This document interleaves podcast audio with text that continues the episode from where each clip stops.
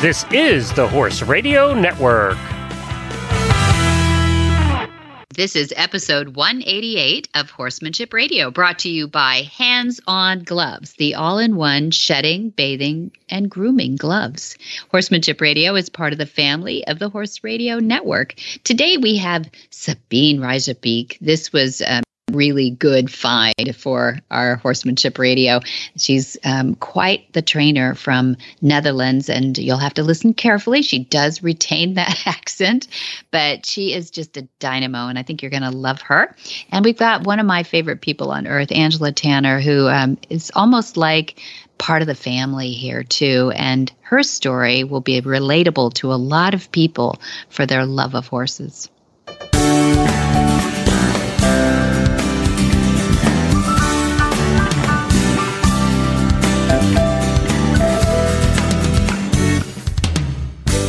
This is Debbie Loucks, and you're listening to the Horsemanship Radio. Thanks for joining us. Horsemanship Radio airs on the 1st and then 15th of the month. And I have my producer who makes it all happen, Jen, with me today. Hi, Jen. Hey, how you doing? I'm good. See, I just get to chat and you have to do all the geeky stuff. I don't know how you do it. Push all the buttons and remember to save all the files is what I've got to do you never fail me. You never fail me. That's why we always have a horsemanship radio. And I hope people appreciate the fact that that always comes out on the 1st and the 15th of the month with oh. just no oh. fail. Don't say no that. You're going to jinx us. Is that it? Okay. I'm knocking on wood. Say that. it's like saying your horse hasn't lost a shoe. yeah, that's a good point. Keep yes. that to yourself. Well, I, I did, I uh, am really looking forward to listening to today's guests because um, Sabine is an amazing dressage rider, trainer, instructor. She's one of those rare people who can combine all of them. Yeah, and she you know, loves her horses. Yeah, yeah she and she's she because she understands all three of those different points of view so well. She's such a beautifully well-rounded um hor- I, I say horseman horse person nowadays we say. Mm-hmm. Okay. so, so, I'm really, really excited to hear what she has to say. And of course, Angela Tanner, just uber smart and oh.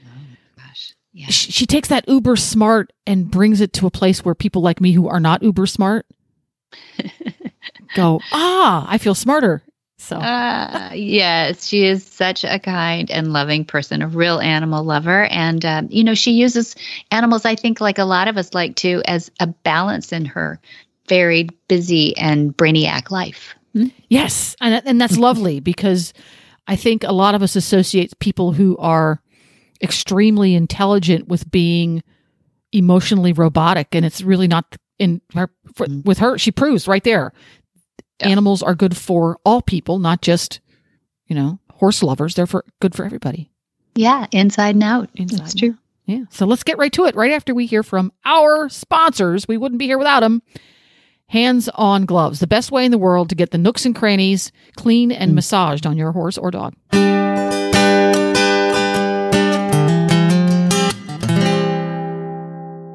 Hi, I'm Monty Roberts. And am I excited to bring you the news of a revolutionary, new, all-in-one shedding, bathing, grooming tool? Hands-on gloves. They are fantastic. And you believe me, I've tried them all. Hands-on outperforms traditional curry combs, shedding blades, metal bristles, and all those things. Most animals will gravitate to you for more grooming and petting time. If you wear them, your animals will love you more for it. While using the hands-on gloves, you can easily handle water hoses, shampoo bottles, lead ropes, leashes, and anything you want with them on your hands. They are easy to clean and they massage muscles and stimulate circulation while helping to distribute natural oils for a healthy skin and coat. Hands-on is changing the way we bathe, deshed, and groom our animals forever. Hands-on gloves. They are fantastic. Sabine Reisenbeek is the head dressage trainer at Flying Change Farms in Loomis, California. Sabine holds an international trainer's passport level three from the Netherlands and has more than 30 years' experience as a rider and trainer of sport horses. She trained with Piet Utu, a trainer of the Dutch national team for the 1984 Olympics, and Hink van Vergen, train of the I have to apologize for these names, but you know I'm not Dutch. But train trainer of the silver medal Dutch team at the Barcelona Olympics in 1992. Very impressive. Sabine was shortlisted for the Moscow Olympics and trained several Olympic horses and a number of horses that have successfully competed in the Dutch national championships too. Sabine teaches riders from the training level through Grand Prix dressage. Her emphasis on classical dressage, personality, positive reinforcement, and ability to truly teach the rider makes a wonderful instructor. Besides dressage, Sabine also trains many of her clients in show jumping too. When Sabine isn't home training and riding or instructing, she also travels to conduct clinics for equestrians of all levels. She has been featured at many top clinics working alongside international trainers.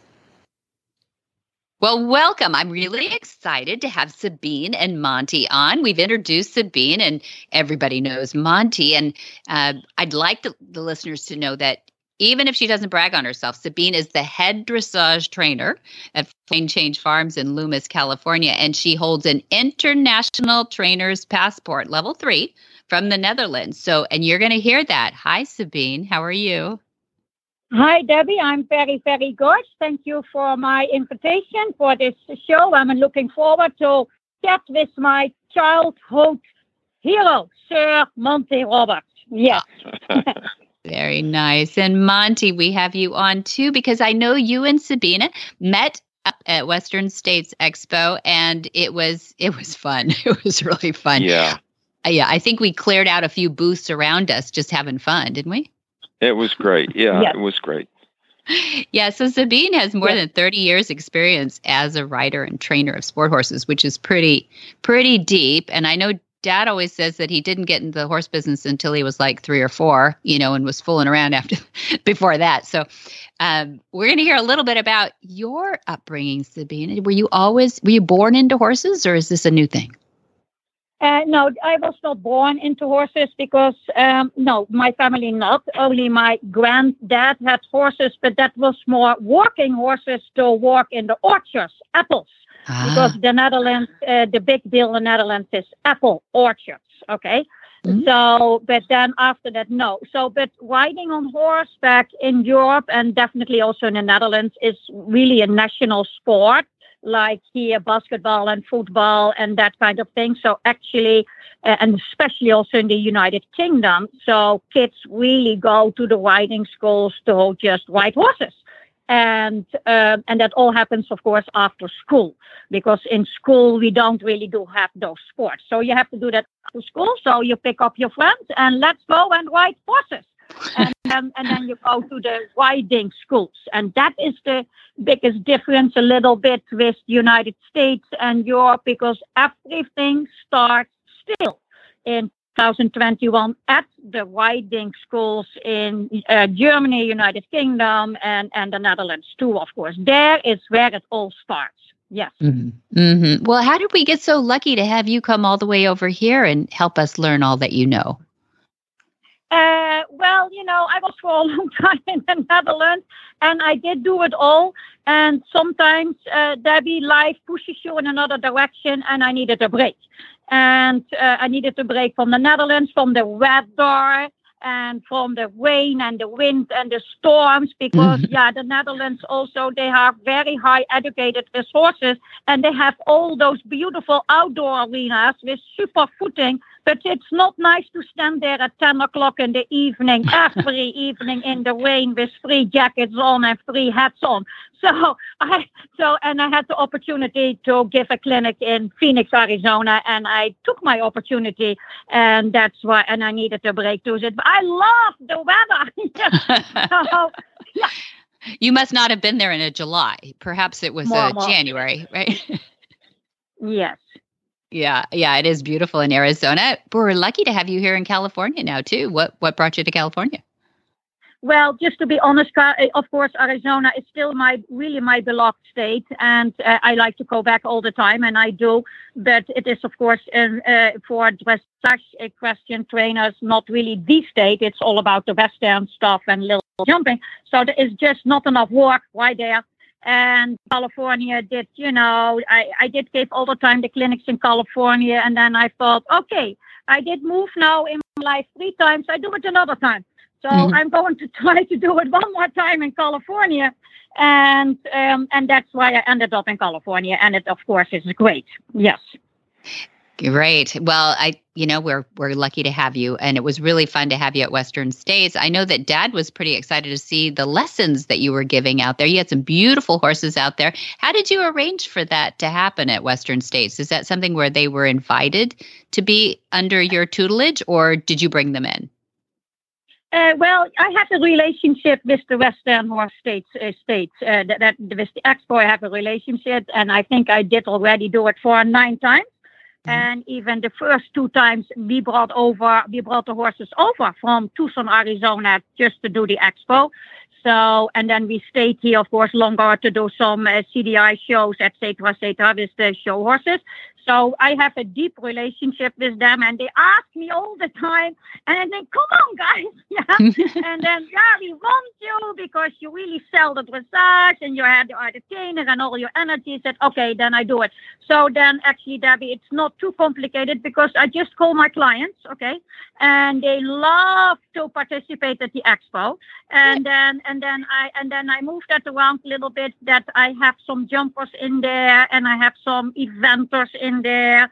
So I try not only to do, let's say, the really the dressage riders, but I mix it up because that is also my my profession. It's not that I only train and teach um, the dressage riders, but also very much the dressage from the eventing and also the jumpers. They realize more and more that they have to have a little bit more flat work. So I do mm-hmm. that also. And then I just call them up and I make my list, and that's why I have all the time really a lot of horses there, and then and that makes it all a little bit easier. Yeah. It was fun. That was really fun. It was like a three ring circus. It was really fun watching you march around there and and help all those people. So, so now you said that Monty Roberts is a hero of yours, and that you it was exciting that you got to meet him for the first time. Now you've got him on the phone. What what about his concepts or philosophies made him a hero in your eyes?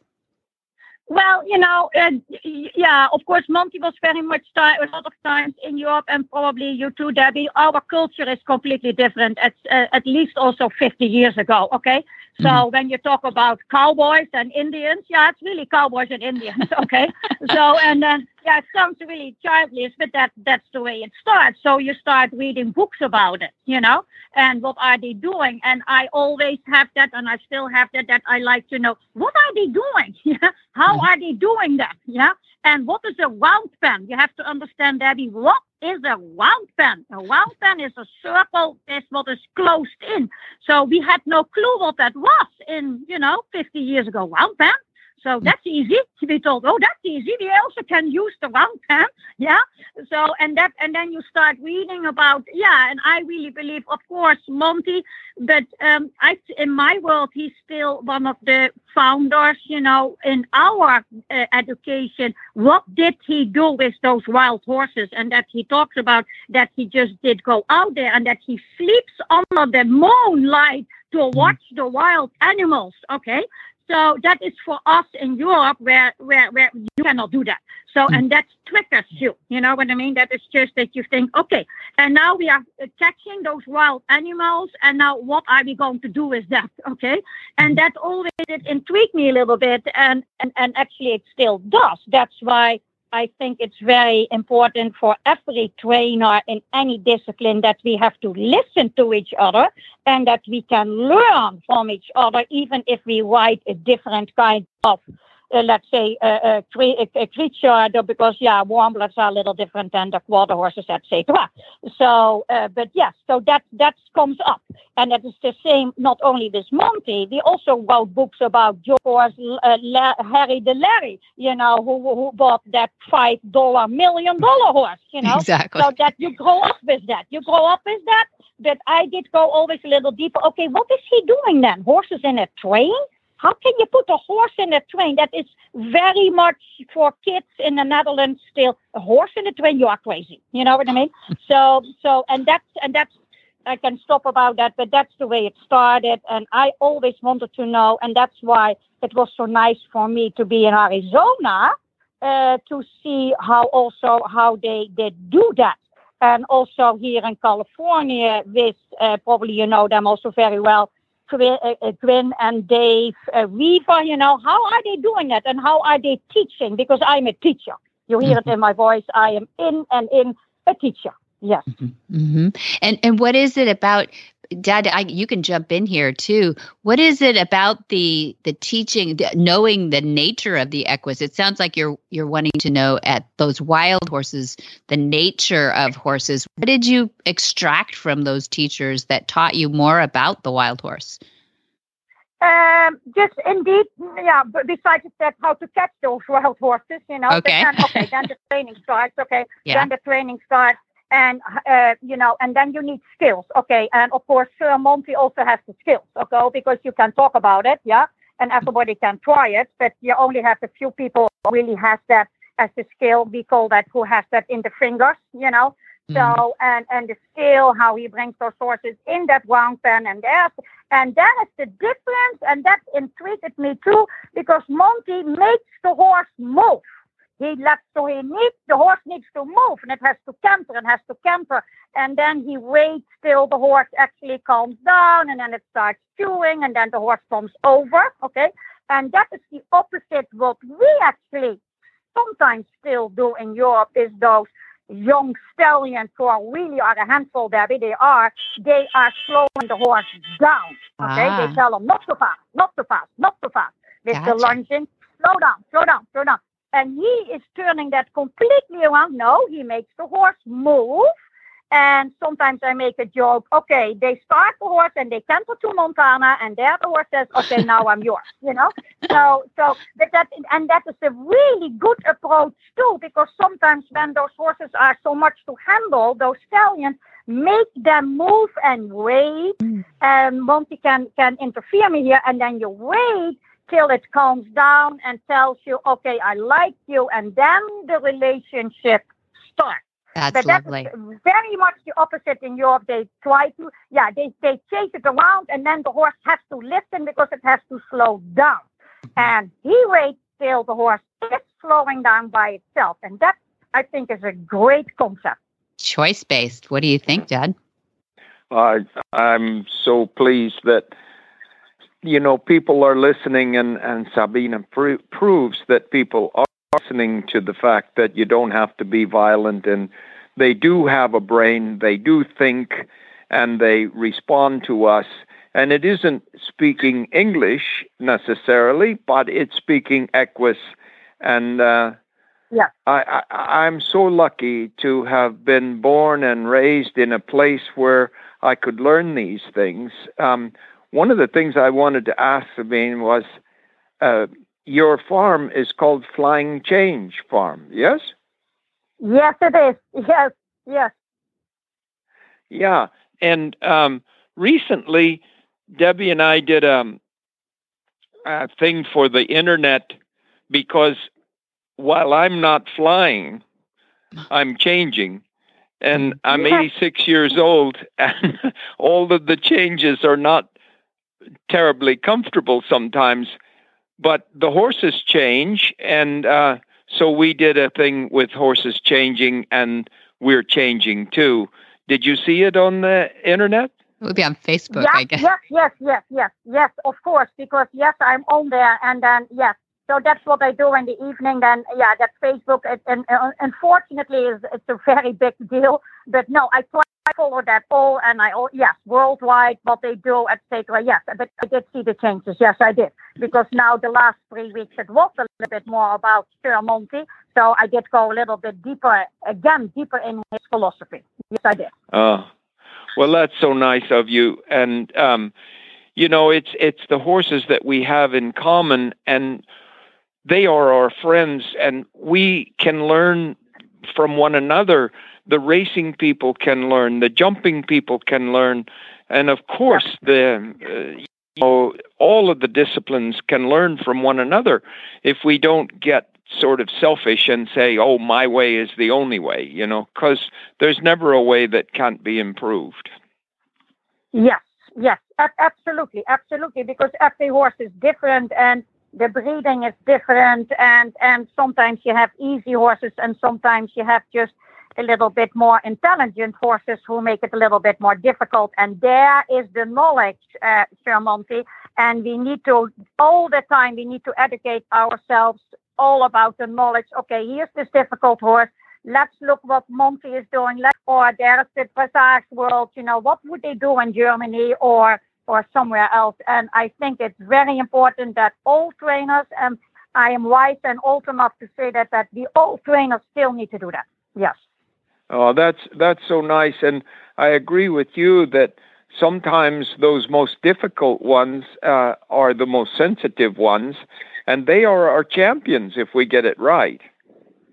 Absolutely, because at the Olympic Games, there are the most well, world equestrian order. there are the most sensitive horses, and they have always a lot of people. And yeah, and and they are ridden by very, very, very good riders. But you know, in our world, we really have, of course, let's say a swimming pool with a little bit more fishes in it, and there needs to be the knowledge that we can help uh, uh, the, the, the less advanced riders and trainers to help them out how we can think to uh, how they have to deal with that. Yes. Yeah, you know, one of the most sensitive horses I worked with is a horse called Lomitas, and he was in Germany with the Jacobs family, and uh, it looked like he was going to be banned from racing worldwide for the rest of his life. And they called me in and he turned out to be horse of the year there. And uh, he and his son have earned over 50 million US dollars. So they're the champions if we get it right for them. Yes, yes, yes. I definitely, absolutely, I agree so much with you. Absolutely, yes. Sabine, yeah. one of the things that I read about you is that you have a large network of, of facilities, horse facilities, and trainers around the world, and you've made a niche for yourself in finding great horses to bring back to the United States. What are some of those qualities that you're looking for? Well, so yeah, of course, my my my special is of course still the dressage horse. Okay, Debbie. And um, yeah, the breeding in the United States is making a lot of progress because we in the United States is doing really well, and it is of course because of the frozen semen, etc. And people invest more and more in it, so the United States is catching up fast. But uh, what I, what my uh, thing still is that we uh, need to try to find horses for the adult amateurs who already have a very good training from Europe. Okay?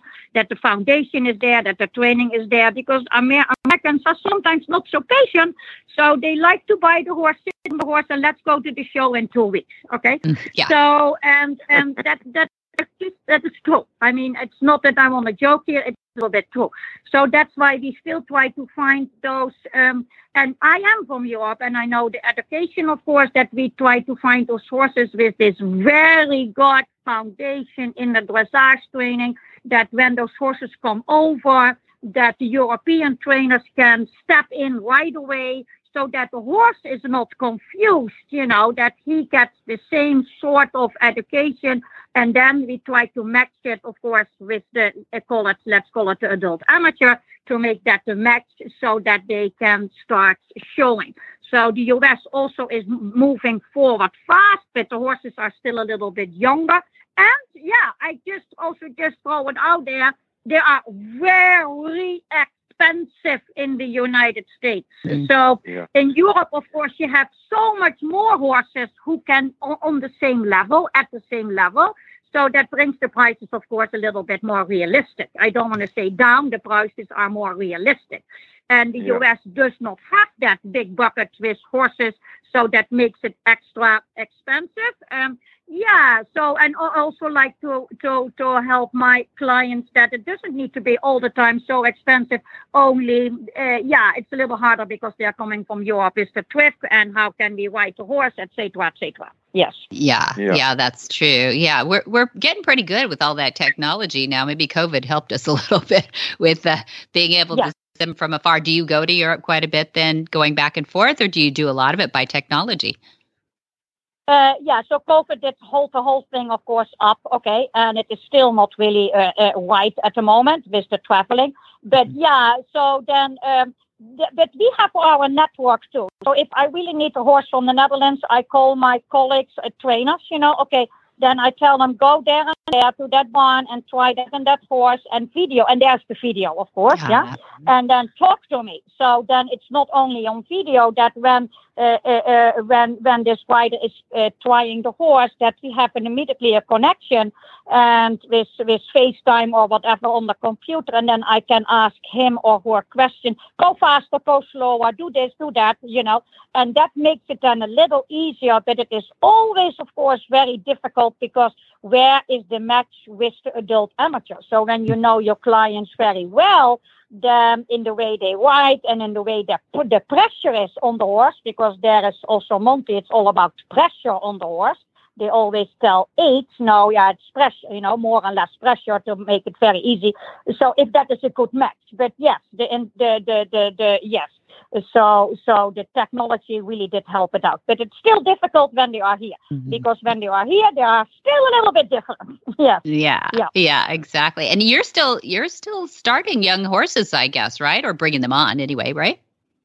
Well, yeah, well, I don't break in, in anymore, anymore, Debbie, because I had, of course, like all of us, I think only Monty is still in a very good shape. I had a very, very, very bad accident. I think oh. we all sometimes one in our lives we have a very bad accident. So, um, so what brought me also, yeah, the rehab was long, but anyway, I'm back on the horse. But no, breaking it in and young horses, that is now for my assistants. They have to take that over. And and uh, but yes, no, I'm the training is still very, very normal and very, you know, top notch, but not the young horses anymore. Yeah. Yeah. Okay. Well, I see because you riding I cannot come off. I yeah, cannot come, come off anymore. Do that not would not be good. Yes. it's never pretty. Yeah. Right. Well, how do Yeah. people find out about you? I, I, you know, they'll be intrigued. I know people will love to uh, get a hold of you. How do they find you? So yeah, so I have of course my website that is then sr.dressage.com. Okay, and um, and I need to update that. I'm very honest, I do. But as you also know, Debbie, it all goes more and more on Instagram and Facebook. Yeah. And I just did talk this morning. Okay, I need to update that now a little bit. But they can find me. Yeah. So uh, the uh, the the addresses and the phone numbers are of course very up to date on the website. And Go find Sabine and uh, and and use her to find your next horse and use her to learn how to ride the one you've got. So I'm so glad to have you on, Dad. Wasn't that fun? Isn't Sabine always fun? Oh, it is, and um, it's just such an Can I do this again, thing. Sir Monty? Can I do this again? Because I like to uh, talk again about the education from trainers from the United States and what the difference is with, you know, with a license and a certificate and that kind of stuff. Because actually, also Americans should know that that it is a little different that they ha- when they start riding.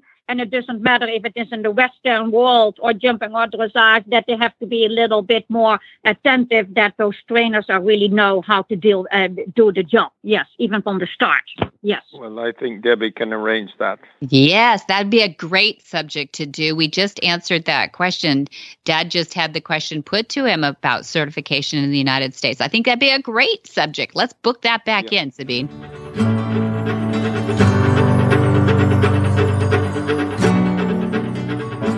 Imagine if you could take Monty to the barn with you. Watch and learn as he addresses each challenge with your horse and answers your questions too. You head to the arena and you work on each new lesson, knowing Monty's there to encourage you, all with violence free, tried and true methods. After all, he's been helping train horse lovers all his life. With his online university, you could be like Kathy, a retired teacher who just bought her first horse. Recently, I went to a tack shop to look for a smaller halter. I'm 61, just purchased my 14 hands POA the day after my birthday, just a few weeks ago, after never having had a horse. And yes, that's crazy, but as a retired teacher who never had a hobby other than teaching, I decided to go for it. My hub- hubby and I have taken lessons this past year, but I really longed for a relationship with a horse. Um, the only other experience I'd ever had was to ride a horse in Philly, Pennsylvania, my hometown. when I was 16 and I got bucked off. And that was it until I was 61. Um, well, the owner of this tack shop, um, this precious lady, 84 year old lady, gave me a copy of this magazine, Equine Mon- Monthly. And the article I read in it was Horses Are Biofeedback Beings. And it was just so interesting. I really felt like I just found a pot of gold when I read it because in it it talked about Monty's online university and that I could have access to 575 videos for $10 a month. And before that, I was just searching YouTube for everything I could find. But truth, truthfully, that's just a pain. Um, I love that the uni videos are concise and they, they're in order. Um, they have extra notes and a quiz. And I just can't thank you enough for the huge blessing of your online university. It really has changed my life, and I will never be the same. Um, I've had my horse Jack now for seven weeks, and thanks to the videos, I've done join up with him, and it really worked like a dream. Uh, I had to do it in an arena, but it still worked thanks to Monty's lessons and the cues and the hand signals. Um, the ability to watch the lessons over and over on demand is incredible. So I also want to thank you so very much for making the online university affordable for this retired teacher Thank you so much for all that you do for everyone who really wants to love a horse. Kathy.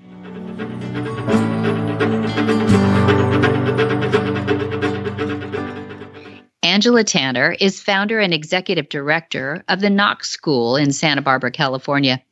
Advocating for her own sons, she formed a school that would incorporate both the intellectual and academic needs of gifted children, as well as the equally important and often overlooked social and emotional needs of this unique population. Dr. Tanner earned her BA in psychology and business from UCLA, where she graduated with college honors, magna cum laude, and Phi Beta Kappa. Before graduate school, she worked at a marine mammal laboratory in Honolulu, Hawaii, studying bo- bottlenose dolphins. Then she returned to UCLA to earn her doctorate in cognitive neuroscience, where she employed functional brain mapping techniques, specifically functional MRI. Her work on learning and memory spanned the psychology department and the human brain mapping center. Dr. Tanner was awarded the, a PhD in cognitive neuroscience in 2000. She also is the proud owner of Lorien, the thoroughbred horse. Well, welcome, Angela Tanner. We met first probably when you didn't have the last name Angela Tanner. Hi, how are you? I'm doing well. Thanks, Debbie. Goodness, when was your first time at Flag Is Up Farms and how old were you? Um, you know, I'm going to forget actual years, but I was I was um, pre it was college days, and mm-hmm. then I mm-hmm. came back um, after grad school. So yes, I was in my my early 20s, I think, um, and we're now 30 some years later. So. That's right. Oh yeah, don't don't give too many details, then we have to pin you down on your age. I didn't mean to do that. yeah, but it, the point is that it was a, a ways back that we got to know you first here at Flag, and and you were interning, as I recall. Uh, yes. Um, so my, my first official uh, position there was as an intern um, for a few weeks, um, during which I, I, had the opportunity to do my first join up, and that really got me hooked. And then I came back for several other clinics and classes. And, and the story continues. So yeah. yeah, yeah, we were so glad that you did. And and tell me about your horsey background. Then, what what had you into turning on at Flag Is Up Farms that intrigued you about horses? Were you always into horses, or was this a, a first touch with the toe? Well, I, no, I think my story with horses started, as it often does, as a very young horse obsessed uh, little girl. mm-hmm. um, my family background uh, on my mother's side were all horse people. Um, they lived in, in East Prussia, um, which was part of Germany way back when, and um, they were all horse fanatics. Um, my grandmother did everything side saddle, uh, dressage and uh, fox hunting, and um, my grandfather played polo and was in the cavalry. So uh, definitely horse background, but it skipped my mom completely. Um, she has hay fever and um, is scared of horses. So oh gosh, trans- me. but um, so yes, I think it's in my blood, probably. Yeah, in the DNA, we like to say, right? These horse girls. So yeah. that's great. Did you say fox hunting side saddle? I'd love to see that. Wouldn't that be crazy? Oh, right. Yes, I have her um, side saddle um, outfit um, for the hunt, um, which is just amazing. Um, I don't know how these women could jump and everything else side saddle. I think that's truly amazing. Truly, truly. Yeah. Yeah. Go women back then. That is just amazing. That's cool. So you got it in the DNA and you wanted to keep it, which is really fun too, because we lose a lot of girls at 16, 17 years old or off to college. And so, uh, what made you pick up and stay in it uh, when you're such you're a very cerebral person now you've got a few degrees under your belt and yet horses stayed in the dna what did you study in, in college uh, neuroscience. So um, undergraduate cognitive psychology, and then the doctorate in in neuroscience. Um, but I, I think that's actually probably one reason it stuck with me is because it balanced out my life. So, you know, to to become too intellectual, um, you know, sometimes you have to paint some fences and you know um, get outdoors. And I think um, that balance has really been important just in, for my own mental health. Um, and you know, you ask about choice. I'm I'm not so sure I had a choice. I think you know when you're in love with horses, they they stay with you continually, whether or not you're you're able to be with them in any phase of your life. But somehow they always pull you back in. So I'm not so much. I'm not sure how much choice I really had in the matter. That's awesome. You, the big magnet that is a horse. I love it. Yeah. That's great. Yes. It's true. It's true because women find their women and men find their way back around, don't they? Sometimes when it's uh, you know whether it's uh, financially uh, capable to do it or your time, your kids are grown or whatever, we just do feel that a lot of women are getting back in. Yeah, 40, 45 or something like that. Yes, exactly. I mean, it's a time consuming and expensive hobby. Yeah, so that's one true. doesn't always have either the time or resources. Um, but you know, even even when I I had enough time and the resources, you find ways of hanging out at barns and nice, you know, smelling horses wherever you can. So ah, that's so true. Always ways. Yeah, yeah. Well, we were fortunate enough to scoop you up because you do speak German, sprechen Sie Deutsch, yeah? Mm-hmm. Yeah. And we sent you back and you agreed to, which was really great um, because you were you were a young married woman at that point. We sent you off to Germany and threw you to the wolves a little bit on tour. Uh, but I needed, I desperately, desperate, right, you agree. I desperately needed um, a merchandise manager, a tour manager to represent us over there in Germany. This is when, gosh, what year would it have been, Angela?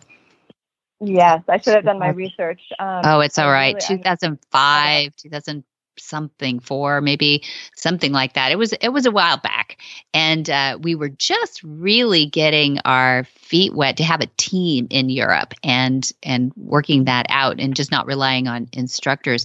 So you did an amazing job, uh, and there are stories out of that that tour that um, will probably never be told outside of, in the public. But, but there were some crazy stories of meeting crazy people who are trying to set dad up, right? You know, the whole thing with is it real or is it not? And how did you hold your own with all those over there besides speaking German? You're such a nice person.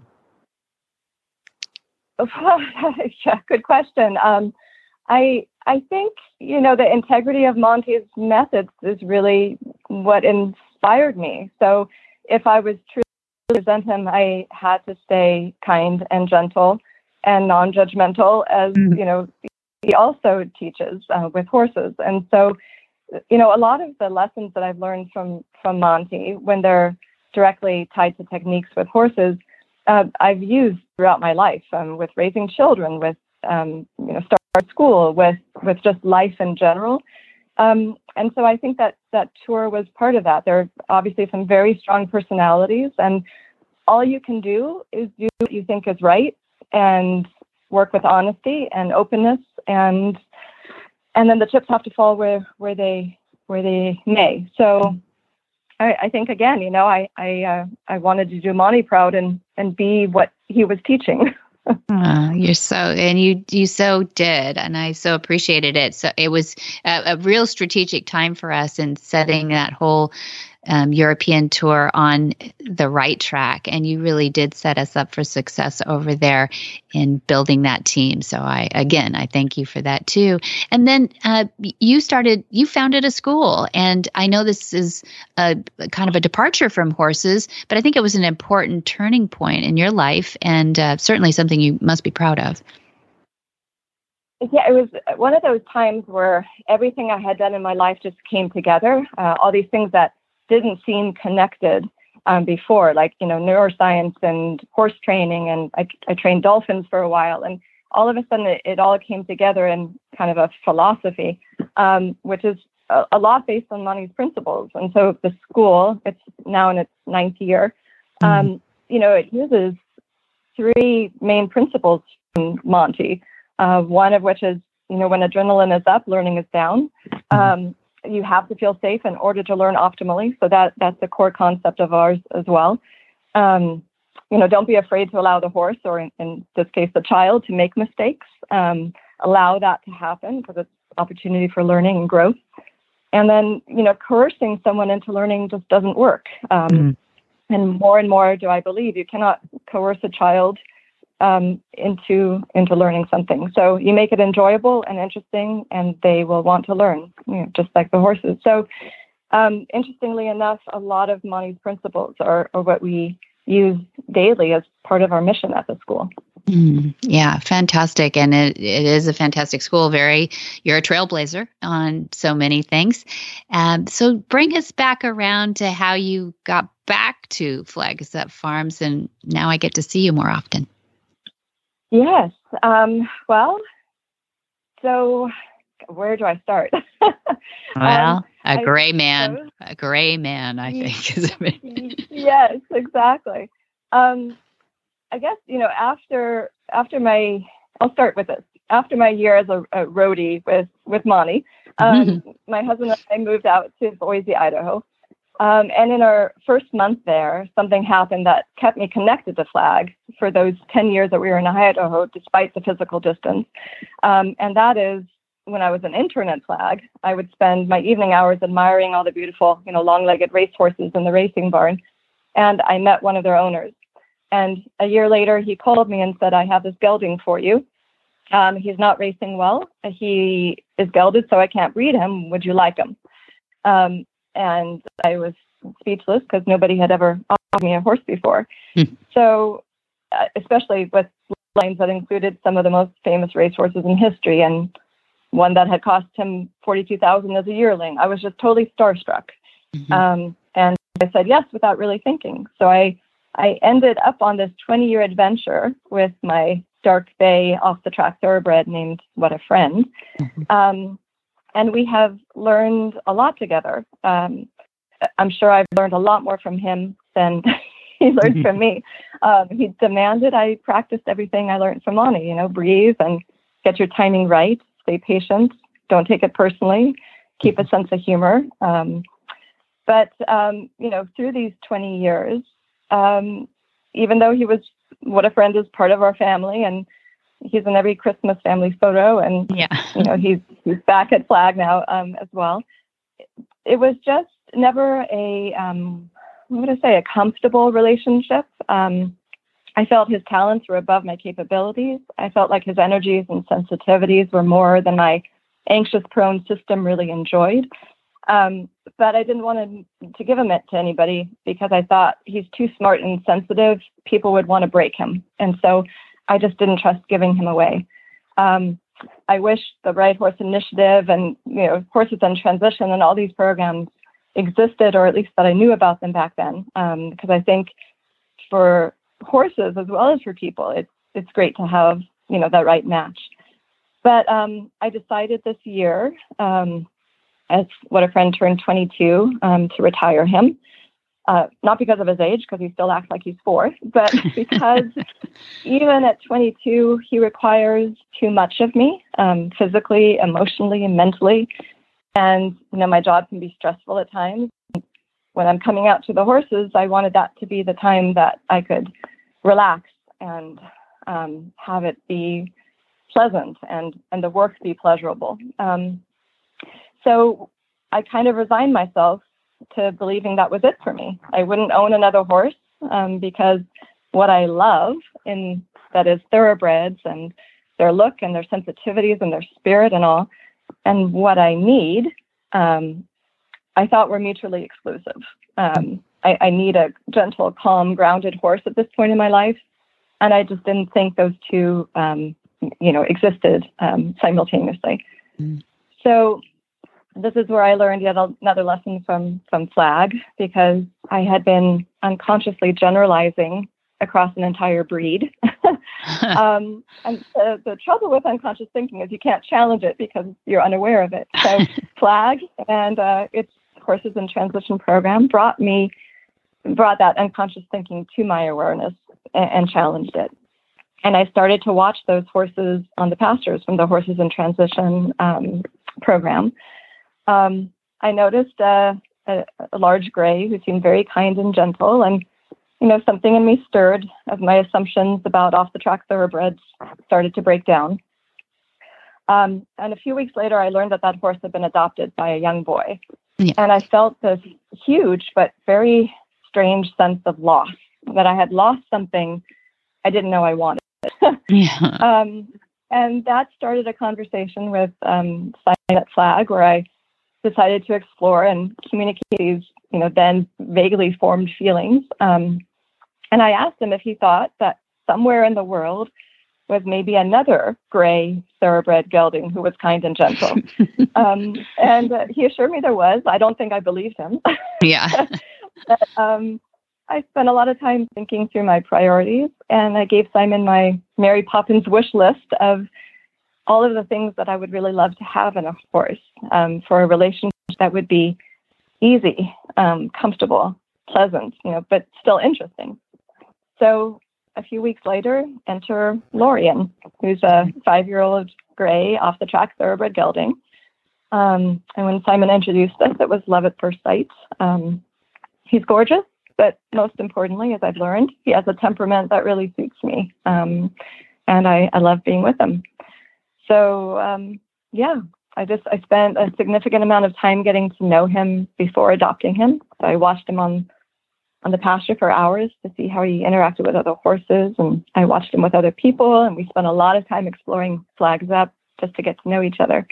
Um, and I just I feel incredibly lucky to have found him, um, and I I credit, you know, well, flag is up Monty, uh, Horses in Transition programs, everything and everybody at Flag for all the lessons I've learned throughout my whole tenure there.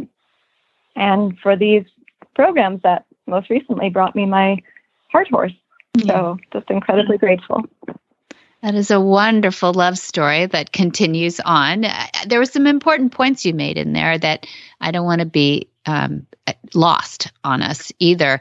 That you you took a long time to observe this horse, Lorian, and you watched him from the ground. A lot of people, you know, they they make a airplane ticket from whatever city they're coming from. They carve out two and a half hours or something to go jump on a horse and you know and hope the saddle fits kind of thing and try to make a decision on that that that sometimes that's all we have but i hope that you know there's a lot of videos before that people start to have a relationship with the horse almost before they even touch the horse just by observing. I think that was really important what you said. I love that. And then I think um, the fact that you you know what you need now. I sometimes that just takes time and life and experience, but yeah. but making that list of things that uh, it's it's fair to the horse when we know what we really are capable of and really are seeking out. Some people will say, gosh, I, I see these highly competitive things and I'm a thrill seeker and I would love to do that. But horses aren't motorbikes either and they aren't machines. So um, is that something we really can do? Is our heart, you know, is it a little bit like our eyes are bigger than our stomachs kind of thing, right? So um, yeah right? We have to have an appetite for these forces uh, and find those at our level of uh, of skill sets and everything too. So the other point that I think was important is that you sought out advice and professionals to make that decision. You just didn't choose him by color, although he's really pretty. He's really pretty. but you didn't just say, "Gosh, he has one blue eye. I'm just sold," you know. And and we do get people right. who who try to do that a little bit too, or you know, I can't do another bay thoroughbred. Well, hello, there's a lot of bay thoroughbreds, so you know it right. better. It really is better off if we can do it by um, by a, a real educated choice too.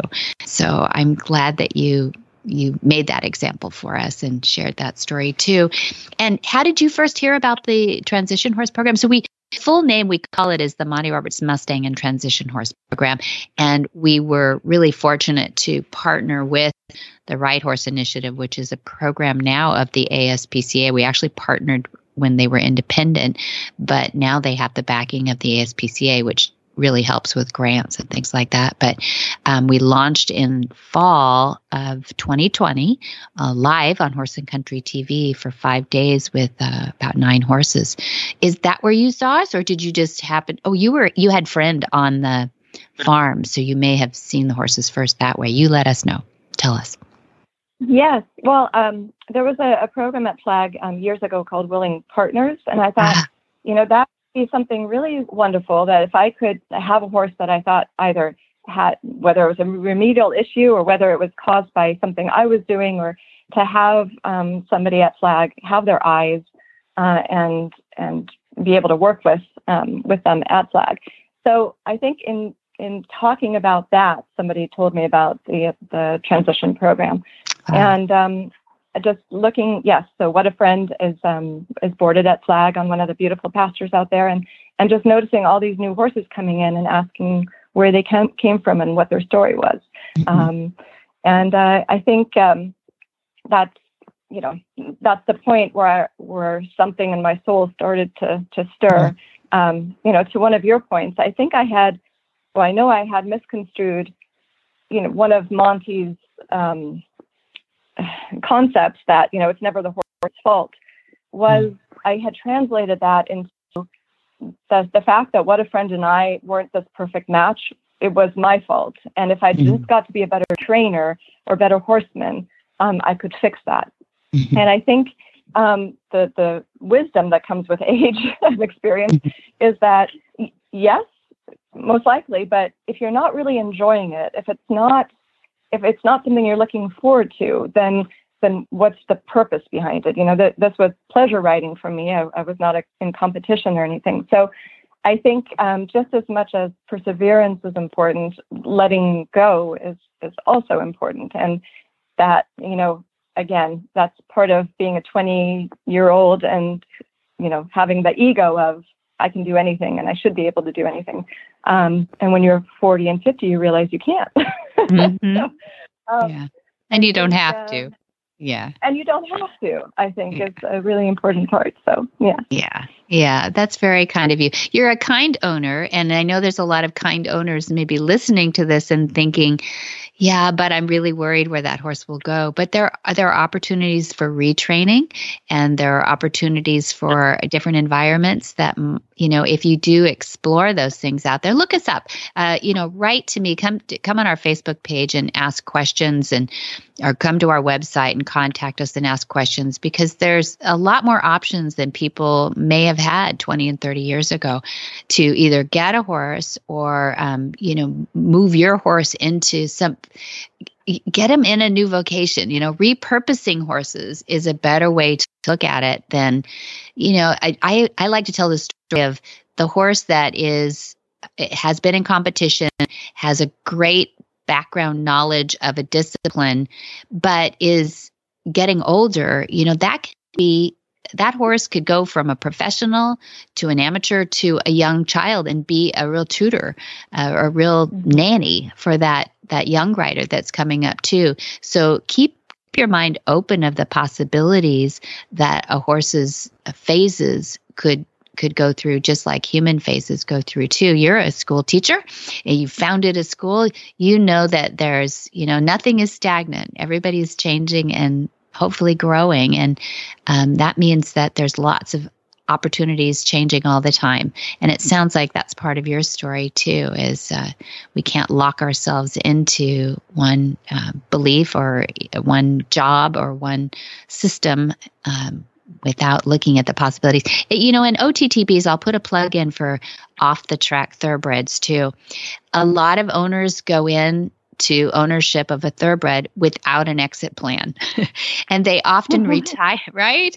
They often retire yeah. at three, four, five years old, maybe if they're just not going to be quick enough on the track, um, the owner runs out of money, whatever it is, there there should be an exit plan. But let's help those owners out there who don't have that exit plan to consider these beautiful athletes that just need a little polish or a little retraining on them, a little socialization. I love that you found Lorianne in a pasture and and that these horses get to be horses out with the boys or out with the girls and they're not bubble wrapped and kept in a 12 by 12 somewhere. So um, thanks for for putting that out there too.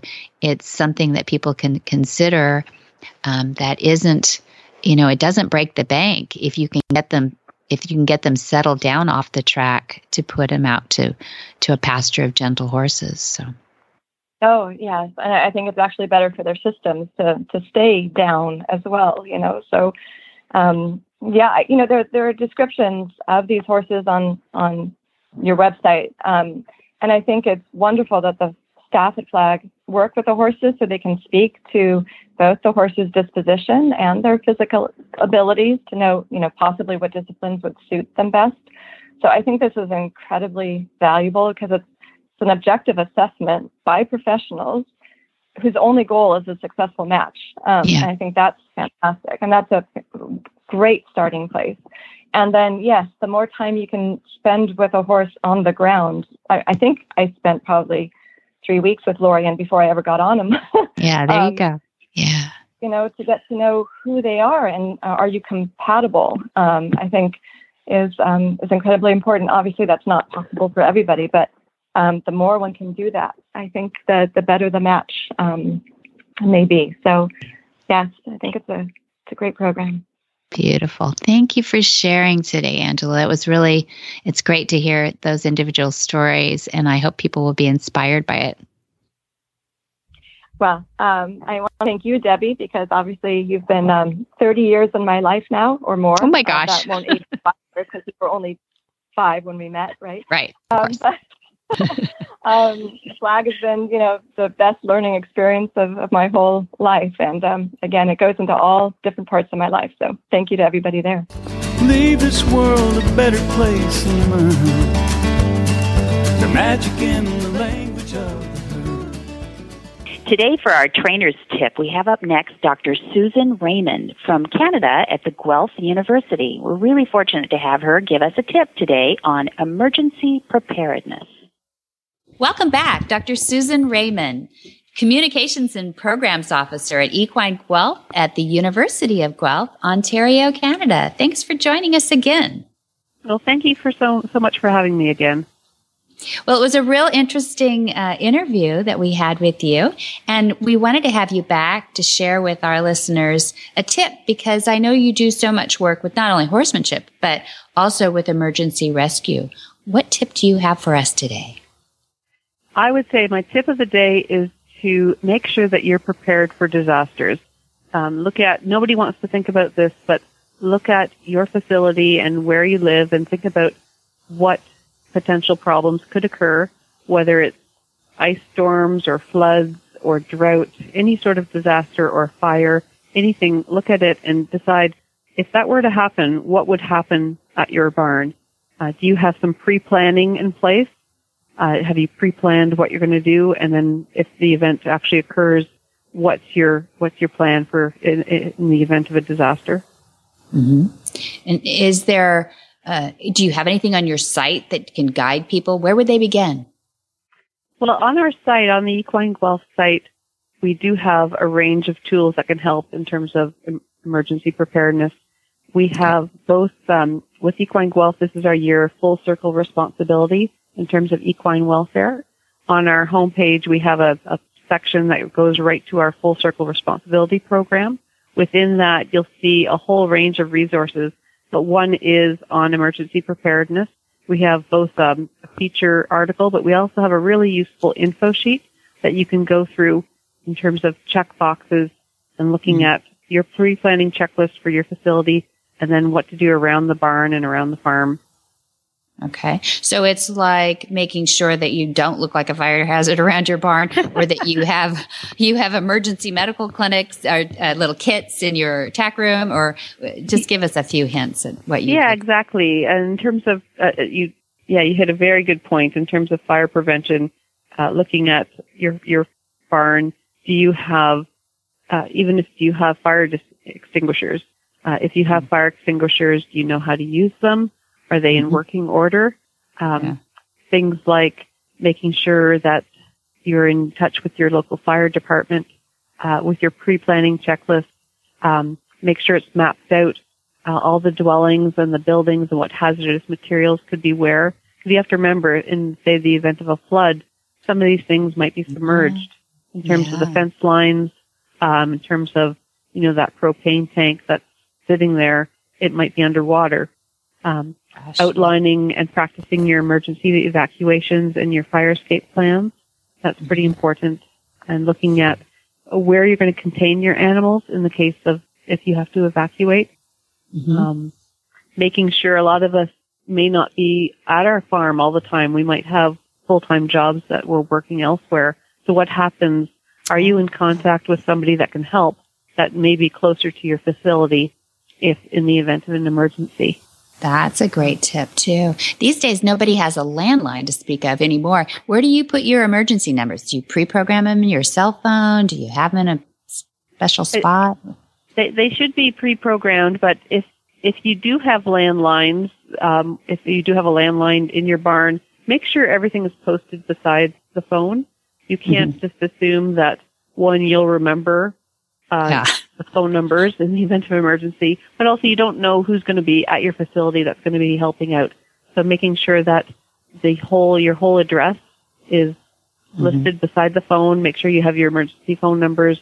Um, make sure, just make it very user friendly, um, because right. you don't want to be second guessing yourself if an emergency is occurring. Yeah, good tip. I can't tell you how many people come up to Monty and me too and say, well, you know, my horse is never loaded on the trailer, but you know, we don't take him anywhere anyway. So why should he learn to load on the trailer? Hmm. That's a very what? good point. I mean, it, again, if it's an emergency situation and you want to try exactly. to evacuate your animal, that may not be the time to be training your horse to load. Training the horse to load. that's exactly right. And that's pretty much the, the reasoning we give every time too, because a lot of people have given up and it, it's just, uh, scary, especially in Australia where they start getting those fires. Heck, anymore in California, we're about, we're about toast to toast and burn right now. so yeah, everybody should do. Well, thank you so much. That was great stuff. I appreciate that. Everybody could use some of that. I'm sure not everybody is completely prepared. We, I mean, even if we haven't looked at our our fire extinguishers for a while. We should. That's a good reminder. yeah. Thank you very much, Dr. Susan Raymond, for joining us again and giving us a tip. For more of these insights into good horsemanship, go to montyroberts.com and click on the words Ask Monty at the bottom of the page. What in the wide, wide world of sports is going on here? Where in the world is Monty Roberts? Monty is looking forward to meeting some new friends, two legged and four legged. And we've got August right here. August 2nd through 13th is our Gentling Wild course, the 10 day model. That's just with a weekend in between. And then August 16 through 20, we've got Monty's special training. And that one will be film- filmed for our Equus Online University, but it's even better in person. And if you want to find out what's going on at Monty Roberts University and at Flag Is Up Farms anytime, anywhere, any place, you go to montyroberts.com. All the information is right there, including links to the podcasts. And you can also call Flag Is Up Farms and speak with a lovely, genuine, knows what's going on sort of human being. And it's 805 688 6288. That phone number is also, by the way, on the Facebook, on the uh, website. You'd be amazed website. how often things like location and telephone number are not found on people's websites, but it's on Monty Roberts. Really? Oh my gosh, yes, guys, it's easy on. to Contacts. do. It's easy to do. This is Reese Koffler Stanfield. And I'm Philip Parks from the Dressage Radio Show. We are the official podcast of the United States Dressage Federation, and we love talking all things dressage. As two professional dressage riders, we enjoy bringing our friends and colleagues on the podcast to share our knowledge of the sport. We have interviews with riders, trainers, authors, and judges to bring you information, stories, and writing tips about dressage. We invite you to come on over to listen to our show at dressageradioshow.com.